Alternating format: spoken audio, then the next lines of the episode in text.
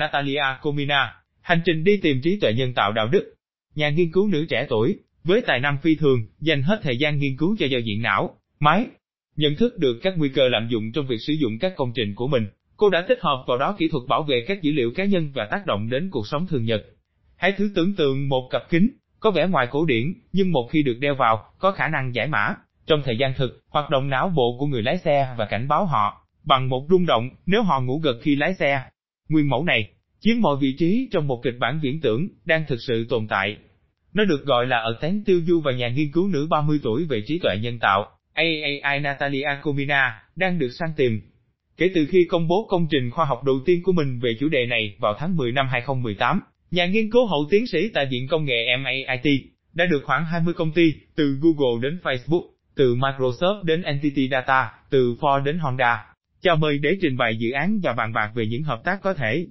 Các lời mời gọi này vẫn tiếp tục diễn ra ngay cả trong thời kỳ phong tỏa vì dịch, thông qua các màn hình, theo lời của cô. Ở trung tâm sự hâm mộ đó là một chủ đề nghiên cứu nuôi dưỡng nhiều huyễn tưởng, giao diện não máy. Bằng một tiếng Pháp hoàn hảo, người phụ nữ trẻ tuổi gốc Ukraine vừa mới nhập tịch Pháp đúng một năm, mong muốn ngay từ đầu giải thiên các quyền thoại về nghiên cứu của mình. Đây không phải là vấn đề siêu năng ngoại cảm, năng lực ngoại cảm trong việc thực hiện một hành động trực tiếp từ việc suy nghĩ đến vấn đề đó. Khi một người nghĩ về điều gì đó hoặc cảm nhận một cảm xúc, thì các tế bào thần kinh của họ phát ra các tín hiệu điện. Công trình của tôi là thiết kế các thuật toán, tìm hiểu cách phân tích chúng và kết hợp với các tín hiệu này để đưa ra một lệnh sẽ được truyền qua mạng Wi-Fi hoặc Bluetooth. Và liệt kê những ứng dụng được kỳ vọng từ nghiên cứu của mình. Trong một xã hội ngày càng kết nối nhiều hơn, chúng ta có thể tưởng tượng việc điều khiển, thông qua suy nghĩ, một con robot, một đồ vật trong nhà, một chiếc xe lăn, con đường đỉnh cao. Đó là vào năm 2012, khi cộng đồng khoa học thế giới lần đầu nghe nói về Natalia Komina. Từ rất sớm cô đã bắt đầu viết mã từ năm 7 tuổi. Người phụ nữ trẻ tuổi này vừa nhận được một học bổng của chính phủ Pháp và đã bay tới Reno để theo học thạc sĩ khoa học và trí tuệ nhân tạo bằng tiếng Anh. Cô nhớ lại, cũng chính tại đây, năm 22 tuổi, cô đã đăng một bài viết về việc điều khiển một chiếc máy bay không người lái bằng ý nghĩ. Rantabin, đồng tác giả của bài viết và trở thành người hướng dẫn luận án của cô, nhớ đến một nhà nghiên cứu nữ có tài năng phi thường, vừa mới nói thuần thục tiếng Pháp chỉ trong vòng một năm, ông nói thêm, và là người có phẩm chất hiếm có và rất hữu ích trong việc trình diễn các công trình của mình. Ông nói tiếp, chính cô ấy là người muốn làm việc trên một chiếc máy bay không người lái, để điều đó trở nên dễ thấy hơn, và do đó dễ hiểu hơn. Nhiệm vụ đã hoàn thành.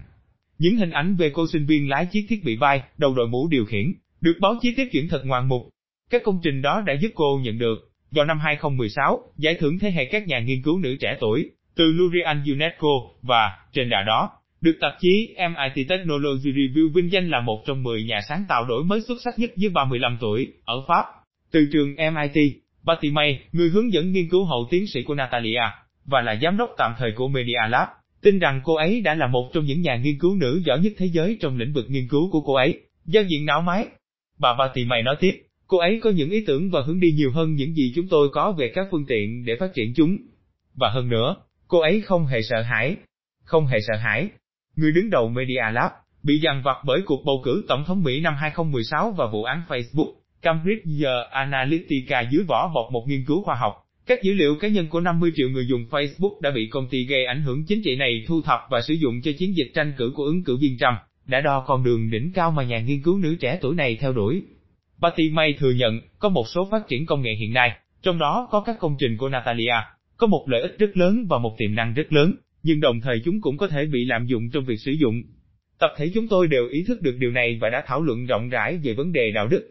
Đây không chỉ là vấn đề bảo mật các dữ liệu cá nhân mà còn là tác động tiêu cực rộng lớn hơn mà các công nghệ này có thể gây ra trong cuộc sống của chúng ta. Năm 10 tuổi, từ một thành phố công nghiệp nhỏ Boahi, ở Ukraine, cô bé Natalia đã xem đi xem lại 18 lần bộ phim viễn tưởng Matrix, trong đó những cổ máy được trang bị trí tuệ nô dịch loài người mà họ không hề hay biết.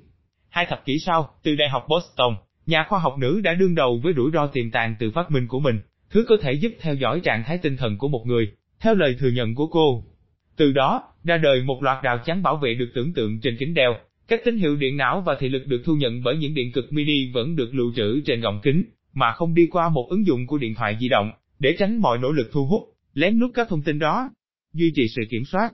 Thuật toán của trí tuệ nhân tạo được thiết kế sao cho bất kỳ ai tìm được vật dụng đó và mong muốn giải mã nội dung của nó sẽ khám phá các chuỗi dữ liệu ngẫu nhiên không đầu không đuôi. Cô nói, cuối cùng, môn đồ của mã nguồn mở này, bao gồm việc tự do truy cập vào mã nguồn của một phần mềm, lần này, đã quyết định không chia sẻ bất cứ điều gì về chương trình nghiên cứu của mình.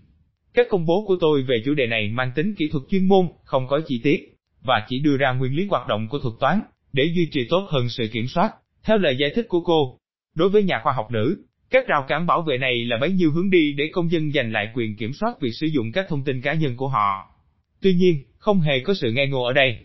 Các nghiên cứu trong lĩnh vực của cô đang tiến triển rất nhanh, mà không nhất thiết phải chỉ ra những ưu tiên cần bảo vệ. Vả lại, trước các thông tin của giới truyền thông từ tỷ phú người Mỹ Elon Musk, vào hôm 28 tháng 8, giới thiệu một thế hệ cấy ghép não mới được thử nghiệm trên lợn, người phụ nữ trẻ đã chọn cách tránh xa. Các vụ cấy ghép mới đó có chứa 1024 cảm biến, nhiều hơn gần 20 lần so với các vụ cấy ghép trước đây, cho thấy trình độ tiên tiến trong việc thu nhỏ và làm tăng sức mạnh của các công cụ giao diện não, máy đang tiến bộ.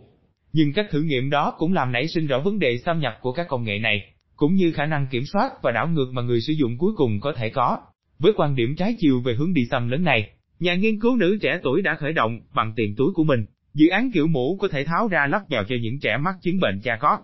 Chính nhờ nhận được yêu cầu qua email từ rất đông gia đình người Pháp, mà cô đã bắt tay vào hướng đi này. Triển vọng là những bệnh nhân này, những người không thể nói được cũng như không thể đi lại được, có thể kích hoạt bằng suy nghĩ, một âm thanh cảnh báo vào ban đêm trong trường hợp có vấn đề. Các thử nghiệm đầu tiên sẽ bắt đầu vào cuối tháng 9 tại các hộ gia đình người Pháp và người Mỹ. Người phụ nữ trẻ tuổi mong muốn cuộc tranh luận xung quanh lãnh vực nghiên cứu của cô được mở rộng. Sau Internet của vạn vật, chúng ta đang bước vào giai đoạn Internet của vạn thể, theo dự đoán của cô. Tất cả các tín hiệu mà các bộ phận cơ thể của chúng ta sản sinh ra, cho dù đó là các hoạt động của tim, não, điện gia hay thị giác, dần dần sẽ được các thuật toán AI nắm bắt và phân tích.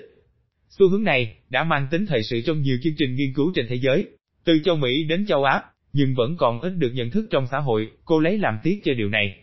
Trong khi sách trắng về trí tuệ nhân tạo của Ủy ban châu Âu được công bố vào ngày 19 tháng 2, khuyến nghị những hệ thống AI với nguy cơ cao trong tương lai phải được chứng nhận, thử nghiệm và kiểm soát như ô tô và đồ chơi, thì nhà nghiên cứu nữ lại vận động cho một khung pháp lý toàn cầu hướng dẫn việc thu nhận các dữ liệu sinh trắc học, sao cho minh bạch hơn và chỉ phục vụ duy nhất vì lợi ích của người sử dụng.